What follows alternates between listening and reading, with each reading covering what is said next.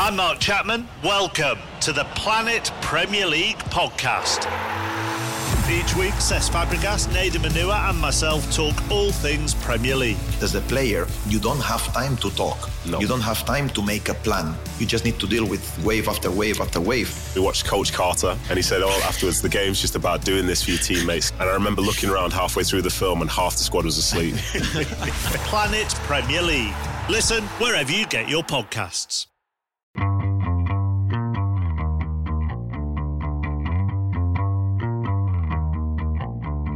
Hey, everybody, this is Richard Deitsch, and welcome to the Sports Media Podcast. My producer is Patrick Antonetti. Uh, three guests this week, two segments. First up, Mike Tirico, the host and play by play broadcaster for NBC Sports, fresh off being the primetime host of the Olympic Games. We had a really good conversation about his Beijing Olympics experience, the environment for China for NBC Sports, um, his thoughts on Beijing being the least watched Olympics ever, uh, his commentary on Camilo Valley Kamila Valieva, as well as the IOC. Then we get into the NFL, the prospect of Al Michaels leaving for Amazon and taking over Sunday Night Football. Mike navigating wanting to do the NFL, but also knowing that Al Michaels is still in the booth. The um, the researchers who work for the Olympics and just what they do to provide people like Mike Tirico so much uh, invaluable material and data. And then we get into a little bit of sort of wish casting, and Mike says he uh, his dream would be to call an NBA game with Charles Barkley, if that was possible. After Tirico, it is Austin Karp of the Sports Business Journal and John Lewis of Sports Media Watch. We have a roundtable on the Beijing Olympics viewership, which again, lowest in history. What to make of the Olympic brand going forward. NFL scheduling games on Christmas Day, Daytona 500 viewership, and what that means for NASCAR's brand.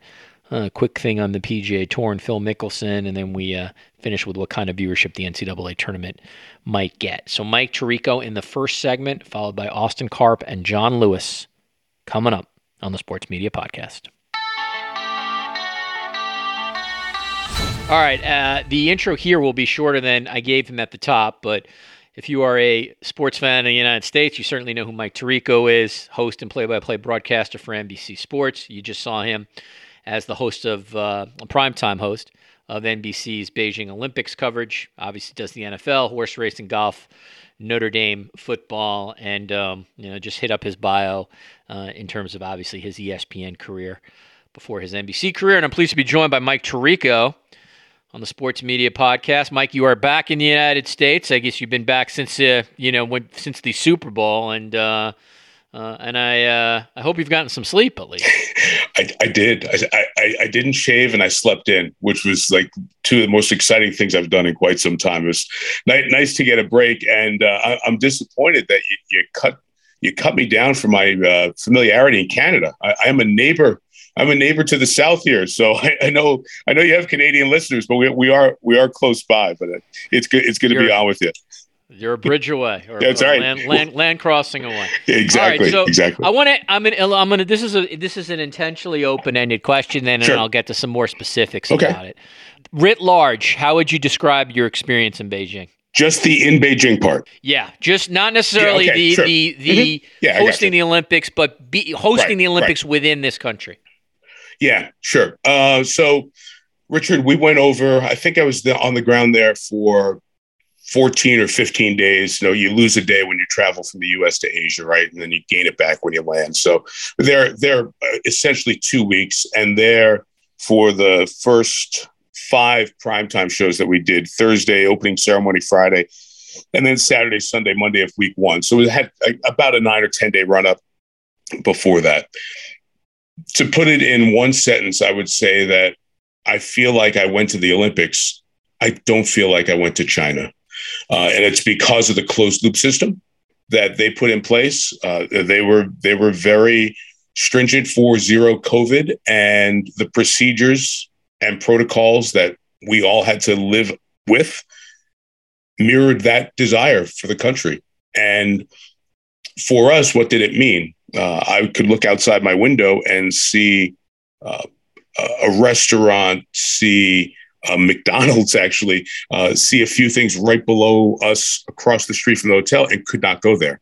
So just to, I'll, I'll, give you just a little bit of the example of going to work at the International Broadcast Center from our hotel, which may have been a mile and a half away.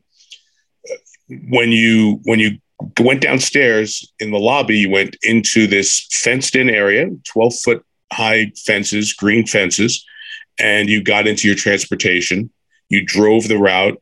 You got to the International Broadcast Center and you pulled into another series of green fences that closed behind you, chained behind that, uh, with security all around. And you drove in, and then you were able to move around inside the parking lot area and then into the International Broadcast Center. But that was it. Uh, we couldn't even drive to go see some of the familiar sites of Beijing. Uh, we, we, were very limited. When we went to the other regions, like Zhangjiakou, where they had a lot of the extreme sports, again, it was a closed loop. We took a train there and an amazing, amazing train that got up to 200 miles an hour. It traversed over 100 miles in about 41 minutes.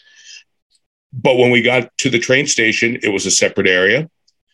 We got on separate cars of the train, those of us who were in the closed loop bubble, media members for the most part.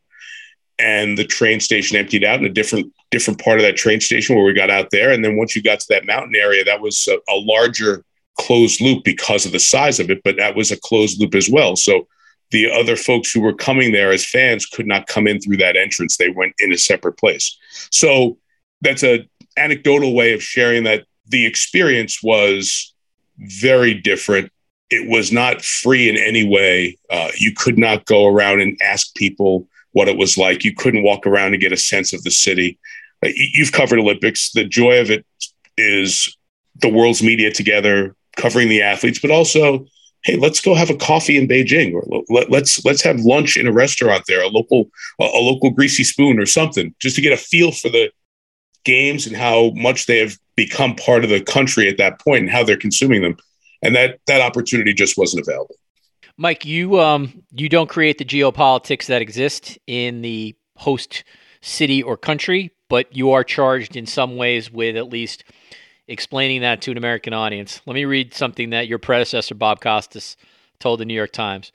He said, My friends and colleagues at NBC have been dealt the worst hand imaginable. The circumstances put an inevitable damper on the whole thing. The average person now fully understands the nature of the Chinese regime. It's not something that just news nerds are aware of. This is broadly understood. Um, when you're doing this, Mike, is is is the are the geopolitics of China, human rights abuses, and everything else, is it sort of always, um, does it always sort of feel like it's surrounding you, even if you are not talking about that specifically at the time of a particular broadcast? Good question, Richard. I, I would say that that answer was a little bit clouded because our movements were limited. So you couldn't really experience the things you'd like to find out in a curious way or a journalistically curious way. Uh, so, so that was limited. I think when you're inside the broadcast center and you're watching Michaela Shiffrin uh, get into the gate, you know, you're not thinking about okay, what's the geopolitical ramifications of what's going on three thousand miles away from this country, from from where we are in other parts of this country at this moment. But I think you certainly day after day after day, it's in your thoughts, in your mind. Is it impacting the games? How do we cover it? I mean, when when you go to Minneapolis to do an NFL game, it's not as though your thoughts are, uh, you know, when the Vikings are facing second and six of what's happened there in the last year or so with George Floyd, right? It it it happens everywhere we go that there may be some overriding story that's there. It doesn't mean you lose sight of it, but I think to do your job, you're focused on the job of the moment. So that, that's why I bring up those parallels for that. It, it was a part of all of our thinking in all of our coverage. Uh, how do we cover this? How do we do it? With the balance of, we're not a public affairs broadcast. We are there to cover the Olympics. You have to make choices at some point. So, do you show the live Olympics or do you spend another 10 minutes on political affairs? And somebody might say, well, I think you should spend 10 more minutes on political affairs. Well, that person is not a snowboarding fan who's watching the biggest moment in that sport for four years at that point. So you're never going to satisfy everyone with the amount of coverage. I feel like we didn't just do it in the opening ceremony, check a box. We spent a lengthy time the night before, covered it as it happened during the opening ceremony, covered the moment of uh, one of member of the Uyghur population being one of the two to light the torch. And then as the games went on, whether it was Peng Shuai with Thomas Bach or other situations, we came back to it. We we had a lengthy discussion with one of our China analysts about uh, the impact of Eileen Gu and being an American raised and born in San Francisco athlete representing her country and the impact that has on, on both sides of the Pacific.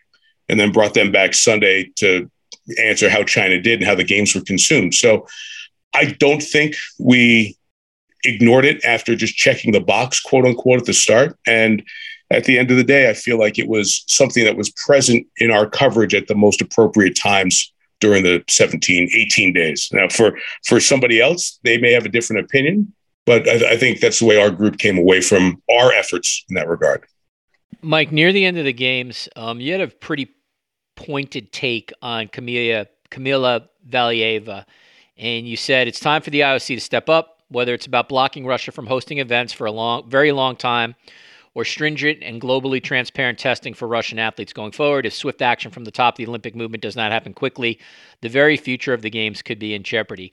How does it work when you, as the host, let's be honest, the face of NBC's coverage to the United States, how does it work if you, as if you as the host, want to say something like that or or offer that kind of commentary? Well, I'll I'll take you a little bit behind the scenes of that. Uh, that happened on a Thursday morning live on USA Network, and you know, we get back from the primetime show wee hours of the night after we get off the air and deconstruct what we've done, think about what we're going to do. And uh, and so after about three, three and a half hours of sleep, I got up to watch that live and watch it play out. And when I saw it, I was bothered by it. Um, so I I do what I normally do if something like that bothers me and we are covering an event. I, I sat down and wrote, whether it was to get my ideas on paper for uh, our leads and tags to those pieces, or um, in this case, hey, can I get a minute at the end of the show and and do this? And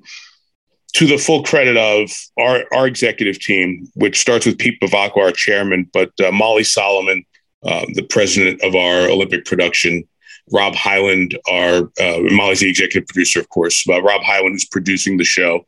Uh, they they were good with it. And certainly I shared what I was going to say with with our leadership, but they were fully supportive of it. And I didn't just I didn't just pick pie out of the sky to say, hey, this is how I think it should be attacked. I happen to spend, you know, and this is one of the advantages we can discuss maybe later of having everyone in Connecticut or many of our folks in Connecticut. I spent some time talking to Angela Ruggiero, former U.S. gold medal hockey winner on the first U.S. women's hockey team that won. Angela has also served on the IOC Athletes Commission uh, and worked on the executive board of the IOC. And we had a conversation about this, this very topic. And, you know, what legitimately can they do this? And she said, yeah, they can. And that gave me the confidence that I'm not just going to throw something random against the wall as a, as a sports talk hot take to put a topic bar on and argue about. Something that's legitimate and can happen.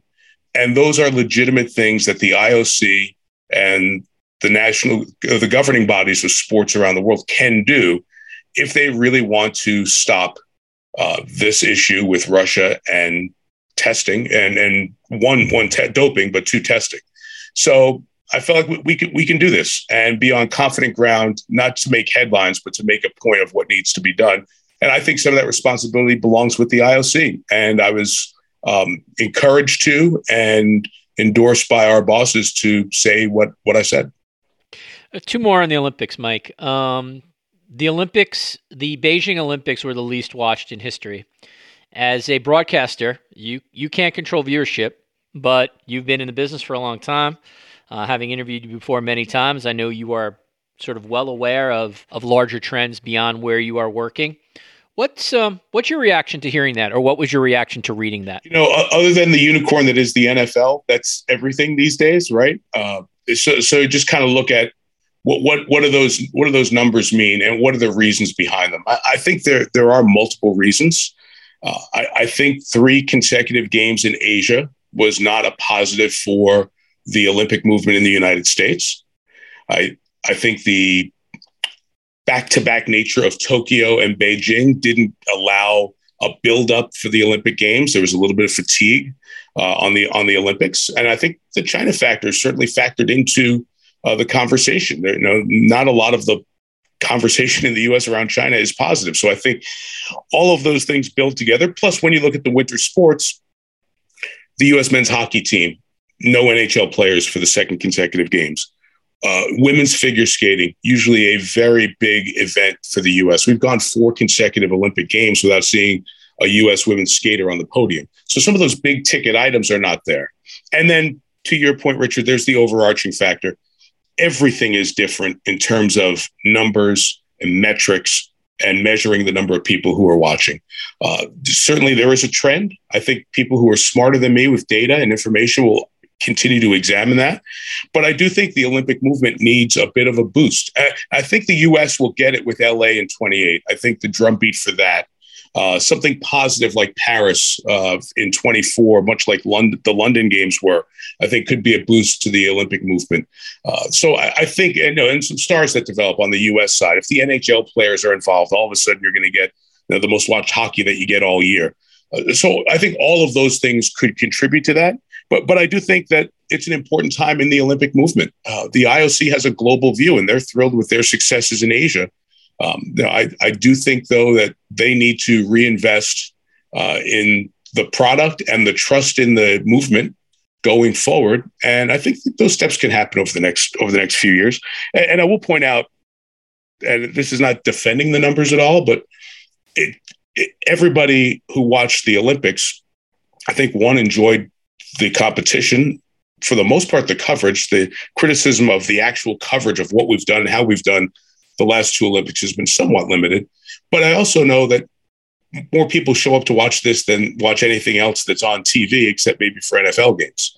Uh, so while it is down and while it's not the same uh, when you look at the streaming numbers and you look at everything else people still come to the olympics much more than they come to most other things that are on broadcast network TV on a night in night out basis and for 18 straight nights. It's not just the one night of a good event. So I think I think there is room to room to rehab the Olympics a bit. I'd like to see the IOC take some of the lead on that. Uh, but I do think the Olympic movement still has some good ground to cover going forward.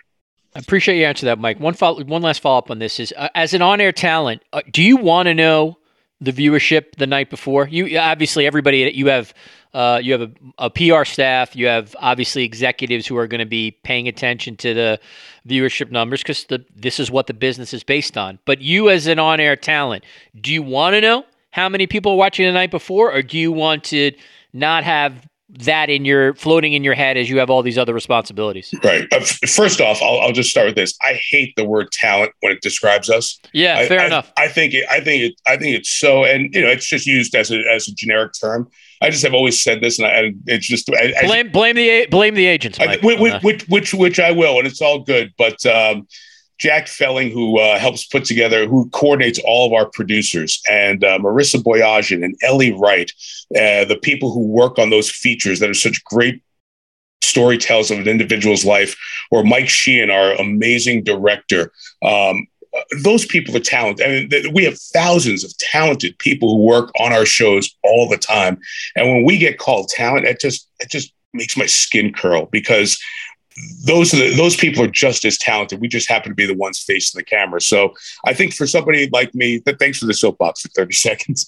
Um, no, no, I appreciate um, that. Uh, I think I, I, hate the word critic when people say critic to me instead of writer. So I kind of get, yeah, get what yeah, you're talking. And, and, it's just it's just a personal pet peeve. Um, you know what? I I think you want to know. I don't want to know the specifics. Like, wait, well, so where did this audience move here or there? I want to know because I want to understand are we doing anything different in reaction to? And for the most cases, the Olympics that I've been a part of, especially the last two, we haven't. Um, you, you just want to understand when are viewers watching? Why are we doing this? Why are we promoting a certain thing at a certain time?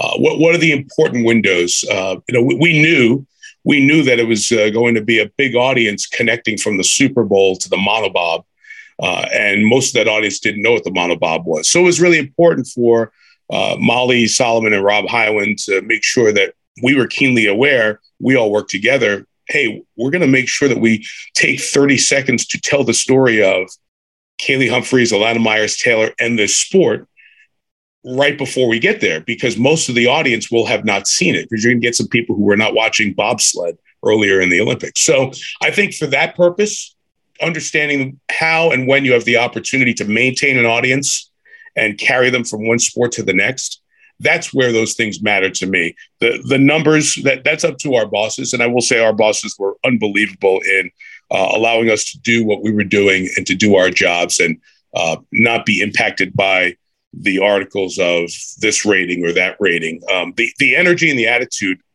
in our group was off the charts good. And it wasn't just in uh, Stamford, and where NBC's headquarters are in Connecticut.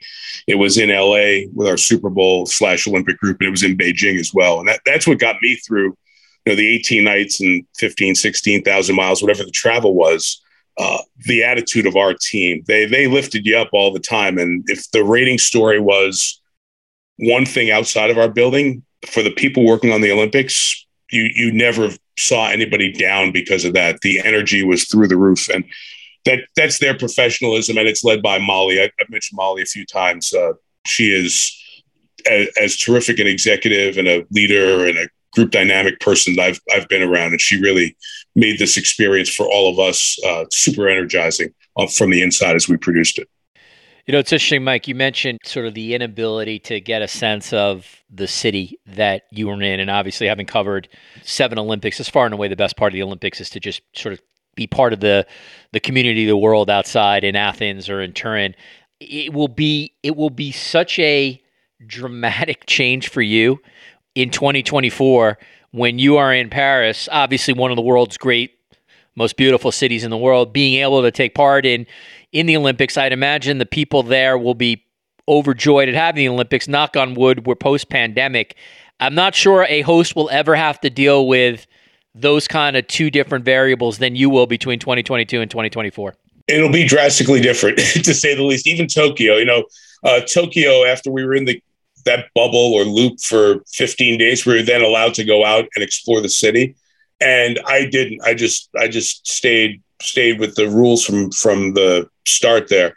Uh, I, I, do miss that a lot. Uh, in uh, in Pyeongchang, I got to go to several events uh, at nighttime because we were on the daytime, and I love that. And I did get to go to a few events here uh, because I went from closed loop to closed loop. I saw curling in person uh, on on one one evening, and uh, got got a chance to go to another event along the way. But yeah, you're right about Paris, Richard. We had a chance when I was actually my last event at ESPN in the summer of 2016, late spring, early summer. Got to cover the European Soccer Championships, the Euros in in Paris, and that was awesome is such a great city in so many ways. And the plans of the Paris 2024 organizing committee to use so many of the familiar places and locations and landmarks of Paris as backdrop for venues. Uh, this has the promise of being really that jolt, I think, that the Olympic movement needs domestically for us and globally as well. So if you can if you can organize your schedule to make that. It's 886 days away. So if you want to start planning,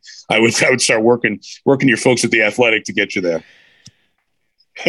yeah, no, they, the the line for that one is long, and I am well behind. I've my uh, I believe my time is over. All right, so I want to switch to the NFL, and then I will uh, let you go. You, Mike, you're going to have to put your uh, United Nations cap on for this one. Get your diplomatic uh, diplomacy degree because uh, you'll need it for this answer. So I respect um, that you have to be pragmatic and circumspect on this area of questioning, but Al Michaels has said repeatedly, including to me, that he's about to analyze what's next for him as his NBC contract has now expired after the Super Bowl. There's a very good prospect. Al will be calling Amazon games next year. If, so let me ask you just a couple questions off this directly. If Al leaves, has NBC told you that you'll be calling Sunday Night Football? Well, I haven't been told anything yet, but look, I've done a decade of primetime NFL. I've done 200 NFL games. It was part of the reason I came to NBC.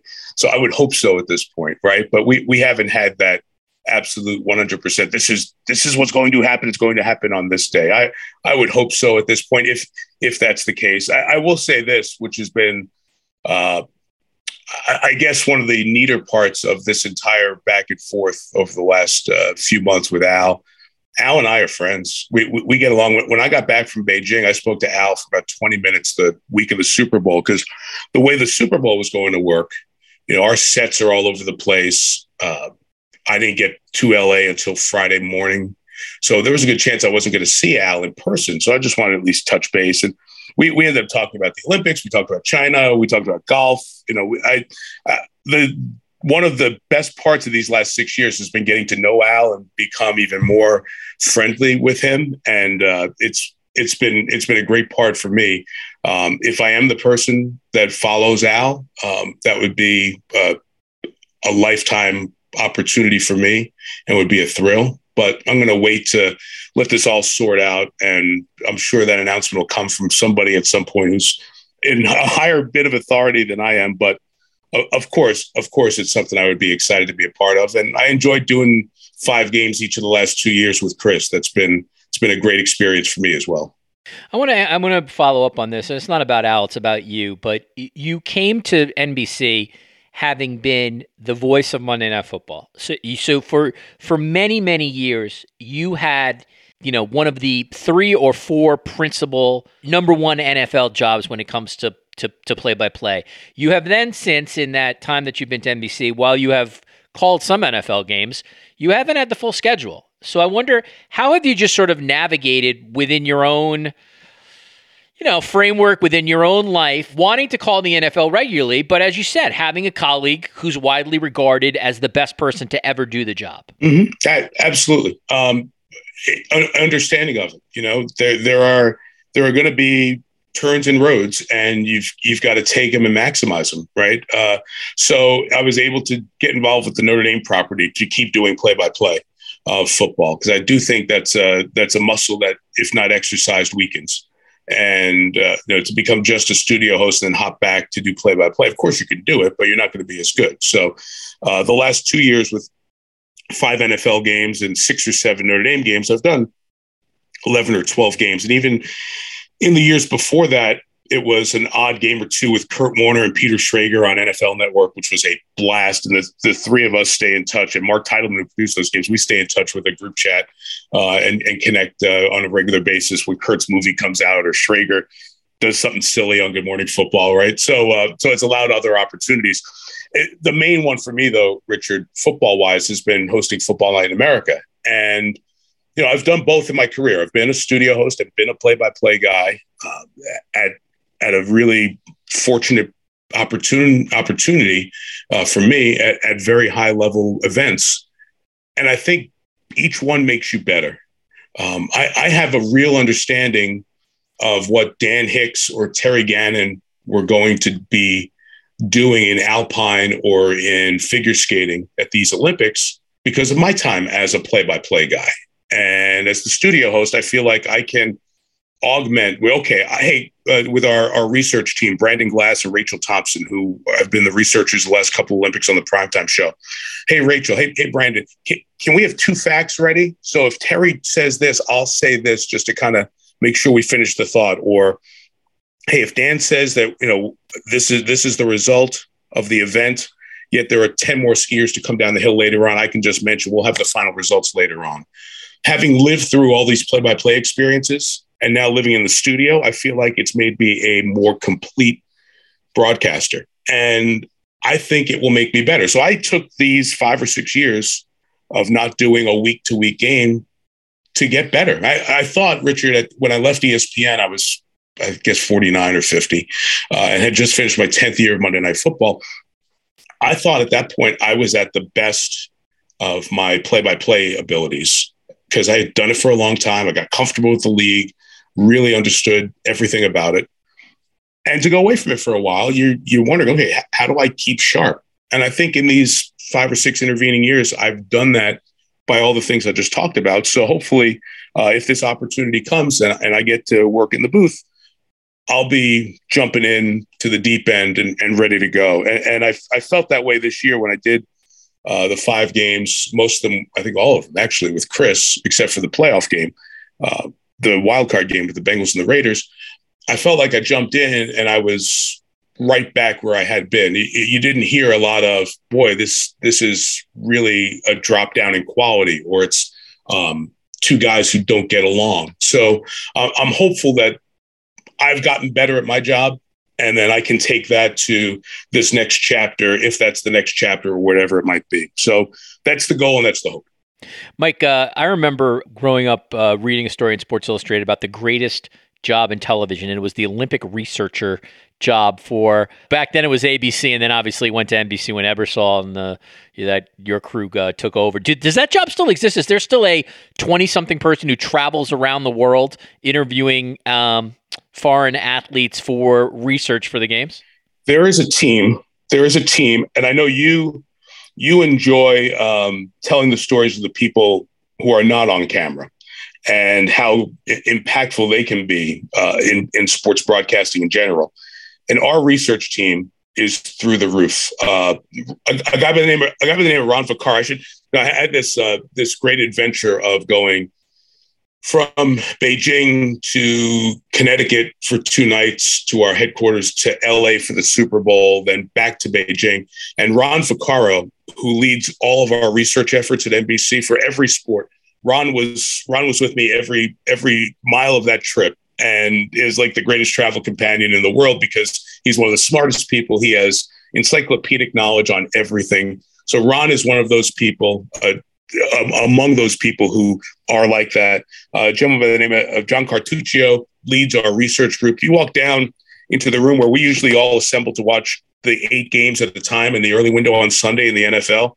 That room for the last two and a half weeks was the research room.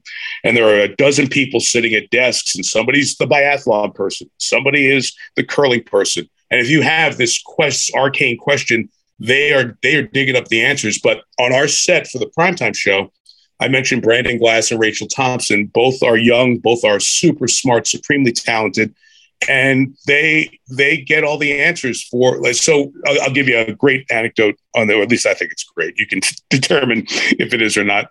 We're we're doing um, Sui and Han are the figure skating pairs from China, pairs team from China the pairs was put last in the program. And as you know, the host nation has some sway and influence in the scheduling. Well, China wanted pairs to be last. You've covered a bunch of Olympics, Richard. You know that pairs usually isn't the last event. So we wanted to get that out, get that out there. And so I asked Rachel, I said, Hey, Rach, can you, can you look and see what the last time pairs was the final event in figure skating? And in minutes, she dug up the answer of 1954. And so uh, we were able to go back, I think it was 54. I forget now with all the details we've had in my head the last few weeks. So we were able to go back and dig that up and get that on the air. And so we were able to frame that it has been almost 70 years the last time that figure skating had pairs as the finale, which was the point of Sui and Han winning the gold. And it couldn't be 54 because it would have been 52 or 56 uh, if you just take Olympic cycles. Because 60 was uh, it was in California near Lake Tahoe, so it's 56 or 52. You can tell that I've turned the brain off after uh, after the Olympics. But that's what that's what that group that's what that group does, still does at an extraordinary level, and they're the people who will be broadcast uh, division executives and leaders if they so choose to down the road because uh, the job of olympic researcher takes them in non-pandemic times around the world to help dig up the background on the story of uh, here's this here's this skier. What, what can you tell me about um, uh, th- this biathlete who's won five medals right? Okay well we've got a, a full page bio on that person. That may never get used by the studio. It may only get used by biathlon announcers but they do it. The Olympic research is still done at that level, that template that was set with uh, Roone Arledge and the Olympics of ABC in the early 70s, and then magnified and elevated with Dick Ebersol's time at NBC. And that has continued. And so when Quentin Fillon-Maillet from France won five medals in biathlon, somewhere in my thousand pages of stuff, here's the Fillon-Maillet bio, and you can read about him. And then you can take the one fact and use it to tag the uh, the show showing of his winning a fourth or fifth medal. All right, final two, Mike. Again, if if we sort of project in the future and you do end up calling Sunday Night Football, it, is it sort of logical to suggest then that the something that would have to give would be Notre Dame football because you can't be in two locations at once on the same weekend? I haven't gotten that far. You would, you would imagine you would imagine so, but you know, I mean, you know, Gus Johnson did uh, Saturday, Sunday this week a few times. Joe Buck's done. That's true. Joe, yeah. Joe's done World Series and Thursday Night Football. You know, for seven straight nights. So any anything is possible. I, will let I'll let our folks decide of how they want to how they want to maneuver me. I, I will say that I wasn't expecting the Notre Dame experience to be as great as it was, and it has been because it, it's it's taken me, you know, to South Bend maybe thirty times in the last thirty five times the last five or six years, and uh, you're reminded I've, I've never really called a team. You know, I've only done national games, so you pop in one week, you pop out one week, right? right? I think we all do. Uh, but to to go see a team and you're watching every game, I've watched these players from when they were recruited all the way until a fifth year senior year, and they become star players. Like a kid named Avery Davis. I remember when he was recruited by Notre Dame, and I watched him become a key player as a senior and a captain. And that's so valuable to be able to tell stories that way. So I've really enjoyed that experience, and I'll let I'll let uh, our bosses Sam Flood and everybody else decide how I get uh, how I get deployed. But uh, you know, obviously, when you when you're on the NFL, that becomes your primary focus because of the impact of it. So if that's the case, I'm sure something will change. Yeah, promotional opportunity, Mike. The Tirico Cruiser, get a you know a gigantic uh, van like Madden did, and you can drive from college to the pro stadium. Uh, good uh, good marketing opportunity. All right, here's the last one, um, and I think you'd be interested. You're an I should I should say I think you would be an interesting person to answer this because um, you might uh, be attractive to another network. One one of the things that has always interested me is for a long time in broadcasting, Mike, there was this notion that you would never let your existing on air people call a game on another network. It was very competitive. People had contracts. But over the last couple years, we have seen some sharing. Interestingly enough, if the um, you know, if obviously for one thing, if someone's in a partnership like CBS and Turner are for the NCAA tournament, you know, you'll see Turner broadcasters on CBS and vice versa. I always thought that there would be value in broadcasters doing one-offs on their quote unquote competitors' networks right. because it's it's yeah. a great promotional opportunity for everybody. And so, like, to, you know, again, I know this is not going to happen, but like, it would be just cool to me, like, if Mike Tirico could do a game with Tony Romo or Jim Nantz could do like Sunday Night Football. What I just, yeah, as a, just a general concept, like, what do you think of that? And do you have any thoughts as to why in 2022 we sort of haven't seen that and people are still very I guess, protective of not having one on air person on another network, even if that on air person on another network ultimately is free promotion for your company.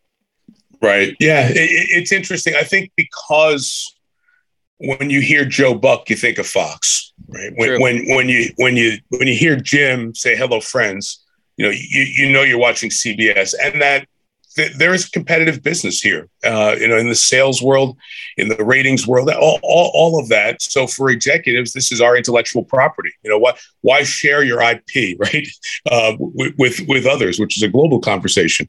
So yeah, I, I, I see I see your point. Um, of, trying to think, I, I can't think of uh, of one of the shows, but when I see during the NCAA tournament, like you said, the sharing of people, you'll end up with the Jim doing a game on truTV, right? And you right. know, and, and then and then exactly. re- reading a promo for a truTV show, right? Which actually, no, Van Pelt Van Pelt has long been uh, long been one of my great buddies. I was or the that. Manning the Manning cast was a perfect example of this, where where other you know not yeah. uh, t- people on air people from other companies floated onto ESPN two right. to talk to Peyton and Eli. But that wasn't the main broadcast. You know, that was like, hey, here's Al Michaels from Sunday Night Football. Here's Joe Buck from Fox. You know, it it, it was it was really a guest spot more than uh, coming on the air and then here I am, here I would be showing up at CBS promoting 60 minutes after the game, right? It, it, it just it just feels weird. So I think it's it's more the comfort of the connectivity of the networks. If if I could do one, I would love to do an NBA game on Turner with Barkley. I, yeah. I've every time look like everybody else. Every time I've been around Chuck, it's the best. We're doing. I'm doing the NBA Finals with ABC and ESPN. We're in Cleveland. Uh, it was the San Antonio Cleveland series. I'm almost sure, and it was a Saturday before Sunday game. We used to have Thursday then Sunday, uh, with a, a travel window in between. So it's Saturday and we're in Cleveland. And somebody told me that there's a place not too far from what was then Jacobs Field uh, that serves the best bison burger. The bison burger is better than a hamburger. It's the best thing you'll ever have. So, all right, Saturday afternoon in Cleveland, I'm walking over. I walk over, Chuck's in the place, sitting there by himself. Chuck bought bison burgers or whatever it was for the whole restaurant, maybe 20 people. So, but Charles just quietly, no, just bought for everybody. And we happened to be staying at the same hotel, walk back to the hotel, people rolling down their windows, and all that. Charles has such a gregarious nature. He's so awesome on the air, as we all know. Uh, I've loved every second. But one of my favorite nights of uh, my sportscasting career was just fronting beginning and end of a Stanley Cup playoff final game. And at the end of the night, we're back at the hotel, and it's me and Doc Emrick and Charles Barkley. And it's just like, what what are the three of you doing here together, right? Yeah, but that's the point great. is, every time I've been around Charles, I love him. I love his personality. I love his take, and I'd love to hear him do a game like that. Uh, and I, the couple of times he has has been fun. So if you ask me if I could do a one off somewhere with someone, um, I, I'd I'd love to do I'd love to do a game with Chuck somewhere. That would- that would be a blast. I like your idea though. It, it, it would- your idea would be fun for all of us because we we we we uh, uh, the thing that I think that is really cool about our industry now is uh, a lot of us are friends and stay in touch. You know, whether it's Joe or Jim. Ian is different because Ian Eagle and I have been, you know, Ian interned for me in Syracuse and local TV. We've been buddies for 30 years and know each other's families, you know, his son Noah and all that and his success. So, but a lot of us who do this, Kevin Harlan, I got a text from Kevin Harlan right before the Olympics got started. Um, so a lot of us are all friends. So, uh, I, I, and colleagues and acquaintances. So I think we'd, uh, we'd all secretly enjoy a chance to go, go, you know, do the VRBO of broadcasting and spend a night in somebody else's place and do a game. Yeah, I was. Uh, I had uh, Ian Eagle and Mike Breen on this podcast together. They uh, and it was great. It was you know it was. Uh, they're obviously very very close uh, friends and have been so for a long time. But just to hear their byplay and interaction, you never get that, and it was great. And it sort of made me think uh, how interesting and cool it would be if uh, if those two got to do a uh, do an assignment together. All right, Mike Tirico obviously is the host of the NBC's uh, Olympics coverage. He's also a play-by-play broadcaster for NBC Sports. You hear him on the NFL as well as Notre Dame football. He'll have uh, horse racing coming up, the Kentucky Derby, not too far away from here. Uh, golf as well. Listen, Mike, good of you to take some time um, in your uh, in your post uh, Olympic experience to pop on with me today on the Sports Media Podcast, and uh, and I imagine our paths will uh, will cross along the way again. Thanks so much. Hope so. Look forward to it, Richard. Uh, so long from Ann Arbor, and we'll, we'll just we'll just fist bump, not handshake here in Ann Arbor. How about that? All right, but you. By the way, it's gonna be you, Barkley, and Vitale. Make that Oh, oh, Vitale too. Okay, that done deal. Thank you. Because Vitale's Vitale has always said his dream before he's done is to call a game with Barkley. So, but you do need a play-by-play person. I, I got close. I got close. I did Barkley, or uh, excuse me, Vitale and Magic Johnson on a Michigan State basketball game. I had three of them at the table, so, so we, we've been close. So if we can sub Charles, that would be that would be a good. How sub. about uh, Tirico Vitale and Bill Walton? That would that, would Uh, be an experience. look, I, I've I've survived Walton. We've turned him to Pasch, and this is Dave's Dave's cross to bear at the moment. So I know it's basically it's uh, it's yeah it's it's been handed off to Syracuse people left and right That- basically. that's exactly right. Thanks for having me on, Richard. I appreciate it. Thank you, Mike. Be Take- well. Okay, take care. All right, here is our next segment, one I'm very excited about. Austin Karp has been on this podcast many times. He is a managing editor slash digital of Sports Business Daily. Many times I call him the assistant managing editor, which is a horrible job. I mean, the guy was promoted like years ago. So he is indeed managing editor slash digital of the excellent Sports Business Daily. Invaluable, I would say. And John Lewis, founder and editor of the Sports Media Watch. Once again, another invaluable website. He is also part of the Sports Media Watch podcast with TJ Reeves. TJ is the host there. Uh, good guy. And John Lewis, of course, is the uh, is the star of that show as the uh, editor and founder of Sports Media Watch. Guys, welcome to the Sports Media Podcast. I've given you better intros in the past, so I apologize for that. But but it's early in the morning for me. It's the longest intro I've ever had. I'm happy. John, are you okay? Very happy with that intro. No, I'm doing quite well. Uh, I've been up for nearly a half hour, so hopefully I've got the energy today. All right, so here we're gonna we've got a lot of different topics. I mean, this is uh, you know, Rob, nobody loves topics more than Robert Seidman of the sports uh, television ratings fame. So here we go. Let's start off with the Olympics. And I'm going to start with you, John Lewis. I saw that you, um, in your recap as NBC, we're taping this the day after NBC put its release out. And the sort of the short story is this Beijing is the least watched Olympics ever in prime time.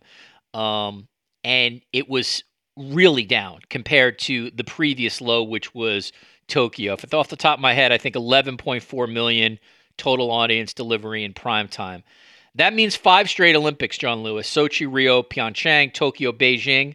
They've all decreased. That is not the direction you want to go. So here's the, st- like, we'll just sort of open it up very big picture. What's your takeaway from these Olympics vis a vis the viewership of these Olympics? Well, I think what you have going on is a property that is in long term decline. And the past two years, because of all of the unusual circumstances, have kind of taken it even lower than the overarching trend. But I think, you know, you can't just say it's COVID, you can't just say it's China.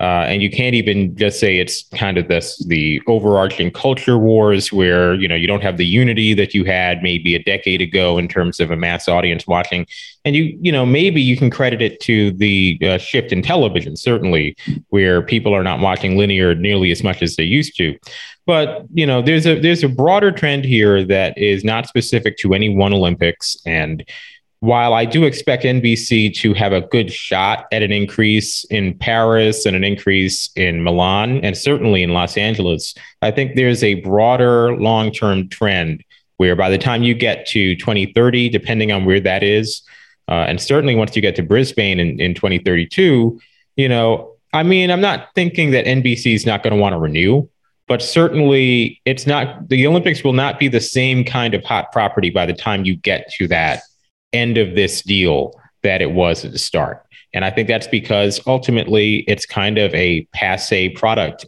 kind of for this time. Uh, you know, this is not the same kind of event it was in London and certainly not in 96 or 2002 where, you know, the whole country kind of stopped to watch this, you know, uh, this two week marathon and got heavily invested in it. And there was a lot of rah rah national pride kind of that you just don't really have today right now in terms of certainly the unity. Uh, and uh, so I, I think ultimately, while NBC can expect the numbers to bounce back a little bit, the overarching trend, I think, is the big problem. And, and that's not going away. That's interesting. So, Austin, uh, my sense, I don't agree with John Lewis there. I think he makes a great point. Everything he said is factually correct. And I know we talked about this in the piece uh, that that you were part of, uh, which I appreciate you and Chad Finn for the Athletic, because to me, the headwinds that really killed these Olympics, um, human rights abuses in the politics of China, global pandemic, lack of household names heading into Beijing uh, sports culture preoccupied with the NFL, Asia based games with a terrible uh, time windows, Olympic fatigue from Tokyo, lack of spectators, and then the IOC just aiding propaganda in China. Most of this is just my take. It doesn't mean I'm right. Almost all of those, Austin, everything I just named essentially disappears for Paris. Knock on wood, the pandemic is past us. So my thought is that I think Paris will rebound and rebound huge because I, I think that NBC selling the soap that the Olympics brings us together for Tokyo and Beijing, I think that was just pure spin. That was kind of BS and it didn't work. I kind of buy that maybe in 2024, people want an Olympic Games. People want to rally around that. So do you do you side more with John Lewis or do you side more with me on this? Well, I got kind of want to parse it out a little bit. Um, I agree with you that there was really very little going for these games for NBC. The the amount of headwinds that they had were uh, you know kind of unprecedented in, in, terms of timing and you know geopolitical issues. So yeah, they had that, and I think they will see an uptick in Paris, and they'll see an uptick for the next Winter Games in Italy. But I do kind of agree with John that I there is some sort of systemic issue going on with the popularity of the Olympics. I think within the U.S. audience and I, I don't think something that's not I don't something that's not going to go away in my mind is this just level of disgust with the IOC and the corruption that goes on there. And It's like, you know, you, you watch these games and you see what happens like with the figure skating this year. And it's like, it's like, ugh, like, is this, is this what I want to watch? Is this what I want to spend my time on when it, it's just such blatant corruption out there on the international stage? And you do want to cheer for these athletes and, and, you know, they're killing themselves out there. They're, they're working for four years to get there. And, you know, it, it's stuff like this that just makes you not appreciate just the system that is set up for these athletes. But you know, will there be a you know what is the long, long longer term prognosis for the Olympics and media rights? Like I don't know how much interest NBCU, Comcast in particular, is going to have in, in, an uptick in rights fees when this comes up. I know it's not coming up for a while, but uh, you know they're going to have to have a real halo effect coming off of Los Angeles. It's interesting, John Lewis, that um, you know, once upon a time in the Skipper era, uh, I think ESPN. I mean, they bid on the Olympics, so they clearly wanted it. But under his leadership, the Olympics were a property that I think ESPN really would have gone hard for if they ever um, went up for open bid. In the Pitaro, uh, you know, Bob Chapek era, and maybe those guys aren't even around when this comes up. I'm not sure. But that would be interesting to me, you know, if you sort of project it out. Let's say Austin's right, and maybe NBCU just doesn't want to be in the Olympics business anymore. Who who would be the next logical group to to take that on? And it strikes me that at least in terms of the legacy companies, ESPN would be the one that I that that you know, not not counting the Amazon or Netflix or something like that. It strikes me that it would work for ESPN given it's a 24/7 network.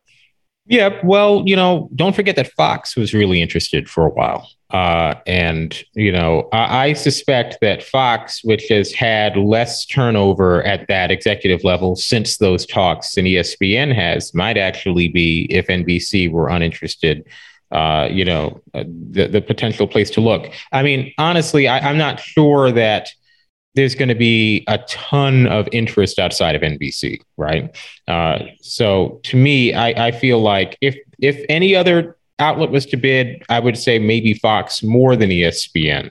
Uh, but I think it would probably have to be, if it wasn't NBC, you know, I would think that by 2032, Amazon's a big enough player. Maybe they try. I mean, I know, you know, you kind of excluded them from from this particular. Uh, no, I should have mentioned them. No, yeah, you know, I mean, it. it I, I think that might be the place to look because as a linear TV property, I'm not sure that the Olympics is going to be overwhelmingly valuable for anybody going forward. I think for NBC, by the end of this deal, Peacock is going to be second only to the NBC prime time window as the primary place where you see the Olympic Games.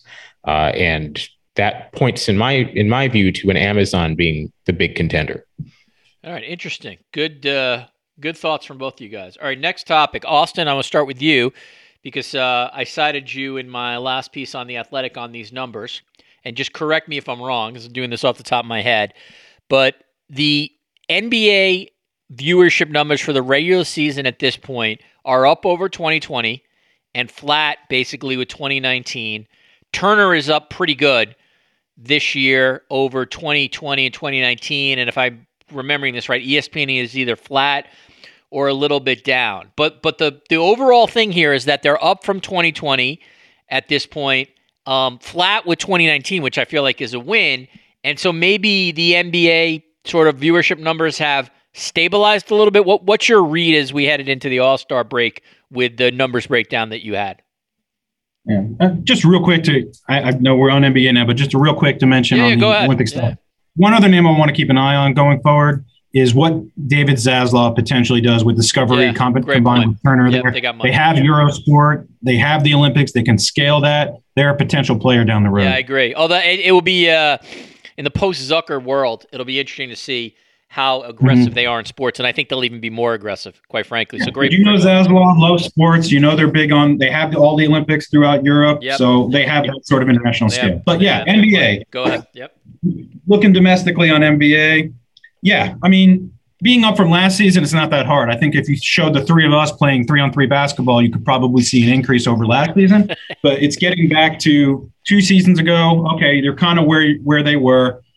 But you know, I'm sure if we had this sort of discussion two seasons ago, we'd be like, and a lot of people did have that sort of discussion. All right, the NBA is really down from those golden, gold, no, no pun intended, golden Golden State years.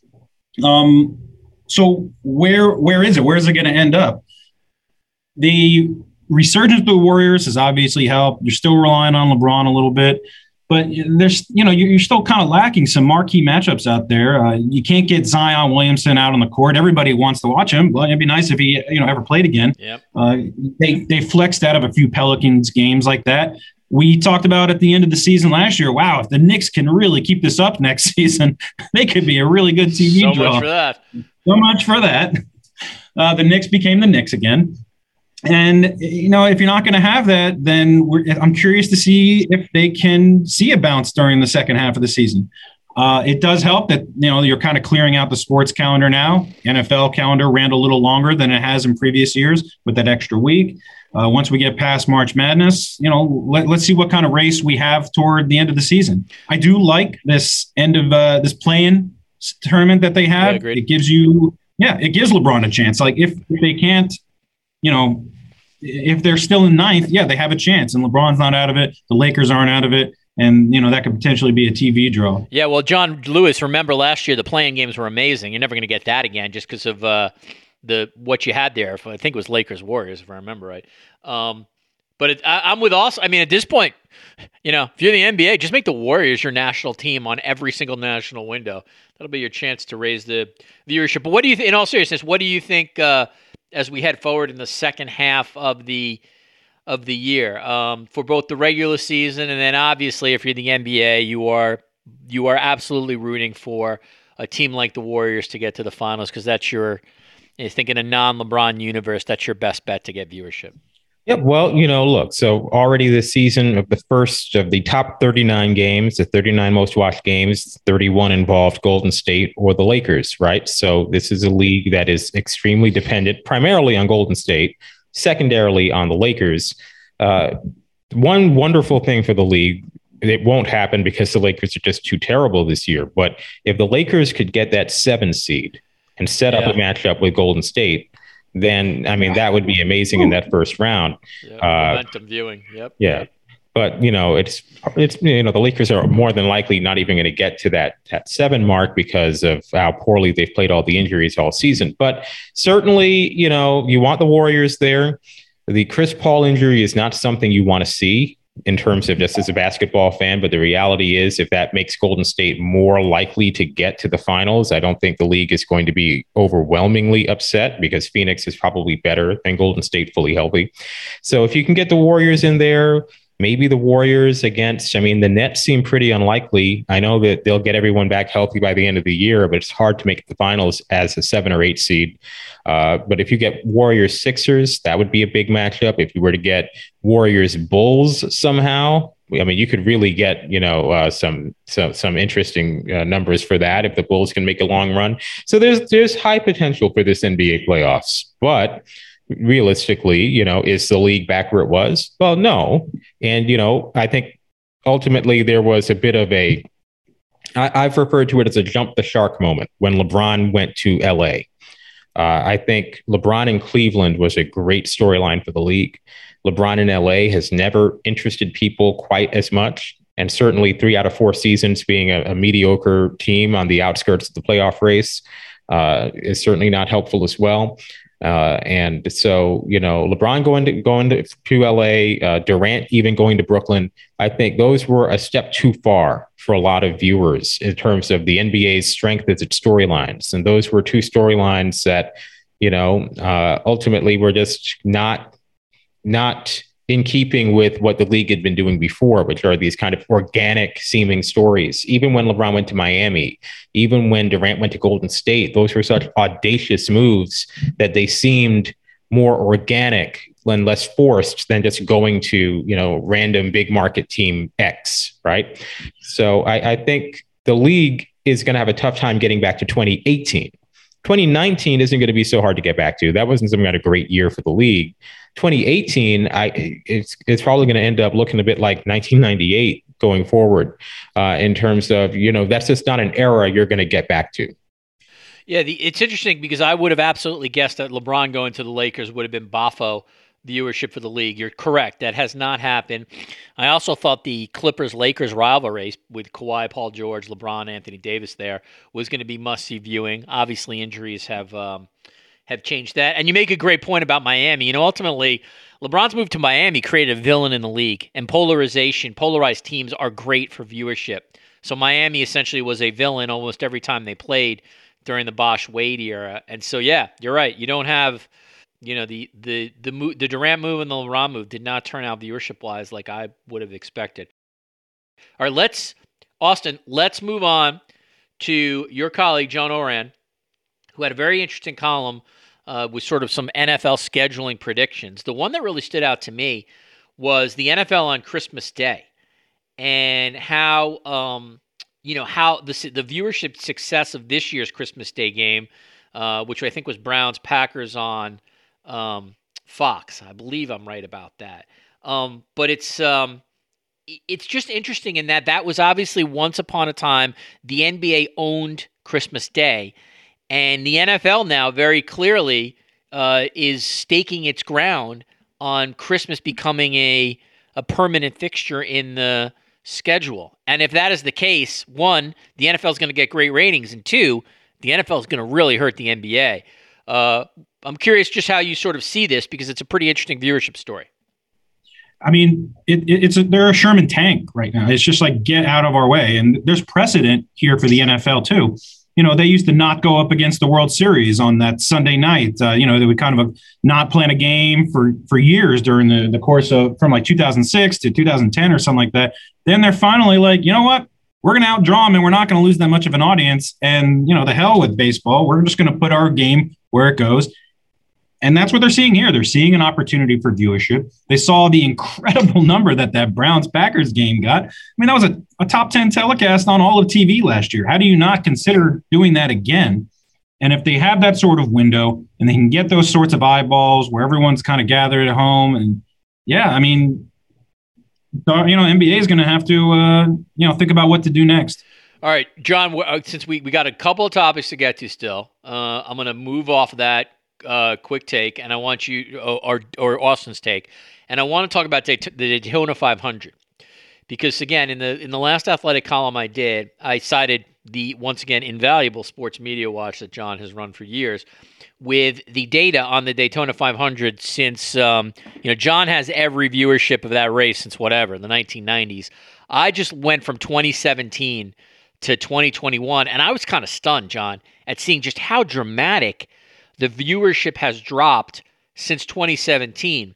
On Sunday, Austin Cindric won the uh, Daytona 500 in his. Uh, he's a he's a rookie on the NASCAR Cup Series. It was a pretty exciting finish. He basically just eked out over Bubba Wallace. There was a crash on the last lap. There was a crash with eight laps to go that took out the then leader Ricky Stenhouse Jr. So it's a pretty fun race to watch. I have we don't know what the viewership number is in yet. This is gonna this will come in a couple hours after we tape this. But man, I look at those Daytona 500 viewership numbers, John Lewis, and I'm like, Jesus, like this is a precipitous drop. You talk about the Olympics dropping. This feels even far bigger. What uh what do you make? What do you make at least of I know NASCAR can rebound a little bit during the rest of the season, but man, this is their signature race. This is their Super Bowl, and these numbers are way down. Well, I think for NASCAR, what they are of the mind of is that you had the Monday finish in 20. So that was the year when Trump showed up for the first laps and they got this big lift for those first initial laps. And then the race stopped immediately after and didn't pick up until the next day. Right. And so that resulted, that was also the race with the terrible crash with Ryan Newman. And it just wasn't a great night for NASCAR and the numbers were down. And then last year was even worse where you had the race stayed on the Sunday, but it didn't finish till after midnight, long delay. And so NASCAR would say, you know, we've had back to back years where the rain wreaked havoc, right? What I would say is yes, and that explains why the numbers were down, but it doesn't explain to me why last year's race was under 5 million. That was one of those numbers, like, let's keep in mind, last year's Daytona 500 had a smaller rating and fewer viewers than any of the NBA Finals games in the bubble in October of 20, right? Like that's kind of where it was in terms of how low are you going. And, you know, I think if you're NASCAR, you obviously can say, well, that's that's because of the, the of the delay and the late finish, and you don't have to necessarily worry about a repeat. And I wouldn't worry about a repeat necessarily either. But I do think it says a lot where your floor is. And I think that floor that we saw last year was a lot lower than I would have expected for a Daytona 500. So it's going to be very interesting to see where the numbers bounce back. Having the race actually finish, you know, on on the Sunday 6:45 as scheduled with sunshine and you know no rain, no potholes, and no jet dryers exploding or anything. I think that was a good thing for NASCAR but I don't necessarily know that you can rebound from 4.8 million and get back to even the 9 million that they got in 2019. And certainly, I think the 11.9 million they got in 2017, I don't think they're going to sniff that for a long time. Austin, um, I'm a big NASCAR fan. I like. I find it an interesting sport. Uh, part of it is when I was at Sports Illustrated, I had this very cool assignment where I covered six races in eight weeks, and I interviewed a thousand NASCAR fans. So I traipsed through all the RVs, and it was just like fascinating for like uh, you know for a Yankee to be to be floating through NASCAR country. It was really interesting, and like ever since then. I find myself occasionally watching it. I don't always understand it. I'll be the first to admit it. And they changed the point system. It sort of just like is very confusing to me. But that said, like I think it's interesting. Like I just think the sport is kind of fun to watch and and there's always seemingly drama, but again, like it, I, I, I have to like sort of acknowledge that like from its heights of like uh, you know Jeff Gordon and Dale Earnhardt Jr. and uh, like early Jimmie Johnson, like the numbers have tanked. And I guess I look around and I'm like, well, what would be the impetus to to change that? And I, I can't find it. Again, don't get me wrong, it's still a massive sport. You know, you're still drawing three, four million uh, uh viewers, uh, three, four million viewers for a race. That's you know, again, most of the leagues in the United States would kill for that. Hockey would kill for that. But I don't know. Do you? I, again, it really sort of goes back to maybe a little bit of our Olympic question. Where do you see the NASCAR brand right now? And do you see places where you know you maybe do you see places where they can bring or get new viewers to come in under the tent? You know, I think there is a little bit of that. You know, what is the national interest level? You know, in the NASCAR Cup Series, uh, like alluding to what John said. Yeah, I don't, I don't know what the, the floor is per se, you know, given last year's numbers. Uh, obviously, the weather has done them no favors over the last few years. I'm, I'm, I am glad that they were able to get that in on Sunday. You know, no, basically no headwinds there, and they got. I think they got a little bit of a bounce coming into it with the interest around the race in the Coliseum. I thought that was an incredibly you know smart move, good media strategy by you know Brian Herbst and Steve Phelps over there, uh, you know, getting that getting that in and getting interest drummed up early for the Cup Series. So we'll see if that translates to the viewership. You know, yesterday I, I don't think they had you know much competition there. Uh, so I, I, think they'll see some sort of uptick uh, from these record lows, but how much? I don't know. Is it going to get back to that nine million range? No, I, I don't think. I don't think that's happening. They need to create storylines like the NBA needs to create storylines. They, need, they need don't you, don't they feel like they, they need a villain?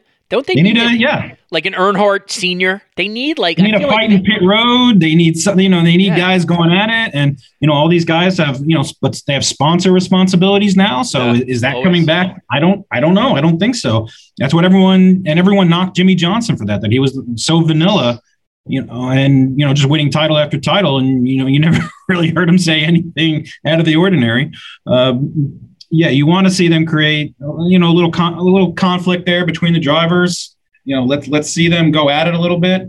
But uh, I, think they're going to get a good start this season, and I think they'll actually see a season long uptick because so goes Daytona, as goes Daytona, uh, so goes the season. I think, uh, you know, for the rest of the numbers. But uh, I think it's going to be a, a good start for them. All right. Do you guys, as we sort of wrap up here, do you, do either of you guys have any take on the PGA Tour and what looks like the the now falling apart of this prospective uh, Saudi tour and what what this means? I, I admit that golf is like probably the biggest major sport I do not follow or or or um, you know pay much attention to compared to the others. But maybe you two gentlemen are following this closer than me. Anybody have a take or or thoughts on that? I, you know, I'll, I'll go. I mean, sure. if um, if you want to, uh, kind of what Phil Mickelson said in terms of like, yeah, they want a bigger cut of, you know, some of these media rights. They saw what the PGA Tour got in their renewals. They saw that, that they're getting a healthy uptick and numbers are up. Uh, but maybe, you know, if there's going to be, if you're going to create a potential competitor to try to, you know, create, uh, you know, get yourself a better stance. Maybe don't line up with a Saudi golf tour because uh, that's probably not, you know, the best move to do it to increase your, you know, get yourself a better position. John, did you want to weigh in on that? I mean, listen, without knowing much, like Mickelson's comments were insane. Like if you think that, it's one thing to verbalize it.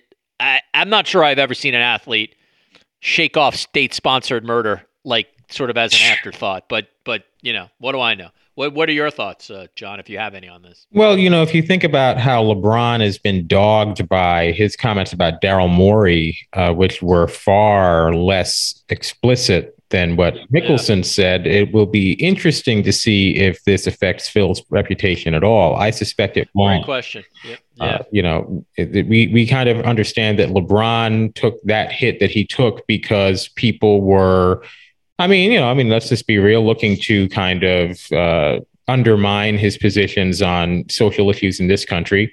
Phil has never really taken any social uh, stances on anything else. So that might help him be able to avoid the reputational damage that LeBron took. But, um, you know, when it comes down to it, there's a lot of people, a lot of athletes who think the way that Phil Mickelson does, which is, I want to get mine. And, you know, I don't particularly care about anything else that's going on in the world. Well, he started like sort of on the right track here, saying, you know, they killed Khashoggi. I have the quote here, and have a horrible record on human rights. Mickelson said in the book, according to an excerpt from uh, Alan Shipnuck, the author. They execute people over there for being gay. Knowing all of this, why would I even consider it? So he didn't stop there because this is a once in a lifetime opportunity to reshape how the PGA Tour operates. I mean, that's. There's no but though. I don't know what right. he was thinking. That, well, it's just like that, once you get that last sentence, you're like it's it's you've crossed the Rubicon there. Like there's no coming back from that. All right, you I know both you guys have to go. So is there anything you want to add before uh before we end this uh this this quick roundtable session? You want to do who's your winners and losers of the week or anything like that or you know? Austin Karp is my winner of the week. John Lewis is my winner of the week. Uh, I'll keep an eye on what March Madness does. I, w- I want to see what kind of interest there is uh, you know, yeah, I, I don't. See, I I don't know about you guys. Like, there's no momentum for the tournament. None. New. Zero. Blue Bloods are down. Uh, you know, if your biggest storyline is uh, Juwan Howard getting. Uh, it, but that, but, but John Lewis, wouldn't you also agree that's the biggest story of the year so far? Is that is that is that Michigan, Wisconsin? You know, I know. Uh, you know, no offense to the Seth Davis of the world who love college basketball, but like, I don't think the the average casual sports fan. I, there is no momentum for the tournament. Now, hmm. when the tournament comes, you can bet. You know, yes. you can play fan. You can you do your brackets, and it's always going to be fun because of that. But uh, honestly, like, I mean, if I'm going to be honest, does the casual sports fan know more than like two or three names who play college basketball this year? Well, that's the thing, though. Remember, college basketball is always like this every year every single year, especially like in 20, I knew the March Madness was going to have like a record low rating. Of course, we didn't have it, but you know, like the momentum wasn't there. There was nothing interesting going on. All, all due respect to Dayton and the great year that they had, but there were there were no stories. Last year, same deal. It's like this every year. The tournament is not. It's I mean, it's just a totally different property than the rest of college basketball. It's not where you have the NBA playoffs and it's the NBA but at a different level the NCAA tournament is a completely different property than the regular season game. So I think the tournament will do well because people like the tournament. It's something that has not yet kind of taken on all of that baggage that all the other events have. Uh, and I think that first Thursday, to get back to that regular first Thursday for the first time in three years, rather than last year, and it was a Friday, and that was kind of weird. You know, that I, I think you're going to see until you know TBS carries the national championship exclusively, of course. Until that point, uh, you're going to see, I think, ratings that are either comparable to past years or I would imagine up. You got to remember last year, the weird schedule. I think getting back to the normal schedule will actually improve the ratings, certainly once you get to the Elite Eight, which last year did so poorly. So, you know. I'll also add that with, I mean, I think you're going to see the uptick around out of home now that people are returning more to bars. I think the increase in sports betting around the country will help those sorts of numbers, streaming and out of home. I mean, you saw what streaming meant to like the Super Bowl this year. It's gone from low single digits pretty pretty fast to what was around 10% of the audience this year. So I, I, think you know we don't have to worry about the boss button anymore. People are just going to watch where they where they are, boss and yeah, I know, right? I'm, I'm harkening way back, but uh, I think you know bars are, are getting more and more packed. Restaurants going to be more and more packed. People are, are going to be watching those early rounds in particular, like John talked about those first thir- that first Thursday, Friday. So yeah, I, I think there'll be an uptick early. I'm, i want to see what teams make the Final Four. I mean, Baylor Gonzaga. I mean, you know, it, it, didn't really you know do it for me, uh, but we'll see. Yeah. All right. So Austin, I'm a t- once again I'm a terrible host. I told you I'd get you out of here three minutes ago. So my uh, my apologies. You get extra time, Richard. Yeah, you get extra well, time. Once, but, but as my as the audience already knows, I'm a shitty host. So this, this is really not this is not breaking news. All right. Austin Karp is the managing editor slash digital of Sports Business Daily. Follow him on Twitter. Uh, he does phenomenal work for that excellent publication. John Lewis, founder and editor of Sports Media Watch, and is uh, one of the uh, one of the two on the Sports Media Watch podcast with TJ Reeves. Guys, I really enjoyed this. I'm going to do this again. This is a good roundtable. I feel like uh, the, the, you you two are good. You two you two are in sync. I like I like the chemistry that you two guys uh, have. So I'm gonna I'm gonna do this again. John and Austin, I appreciate your time and uh, continued success. And thanks so much for joining me on the Sports Media Podcast. Hey, no problem. Thanks for having me.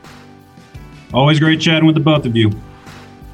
All right, back in the studio. My thanks to Mike Tirico as well as Austin Karp and John Lewis for their time and insight. If you like these kind of conversations, please head to the Sports Media with Richard Deitsch page, give us a five star review, as well as a nice note. That is how the podcast will continue. Um, previous guest, last uh, podcast was uh, was uh, Michelle Tafoya on her next role following Sunday Night Football, and USA Today's Nancy Armour on covering the Olympics in China. We talked to Nancy when she was in China. Prior to that, the challenges of covering a Super Bowl with Jim Trotter and Jane McManus. We also got into the uh, Brian Flores uh, um, lawsuit in that podcast. Before that, ESPN president of programming and original content Burke Magnus on where NBC is heading.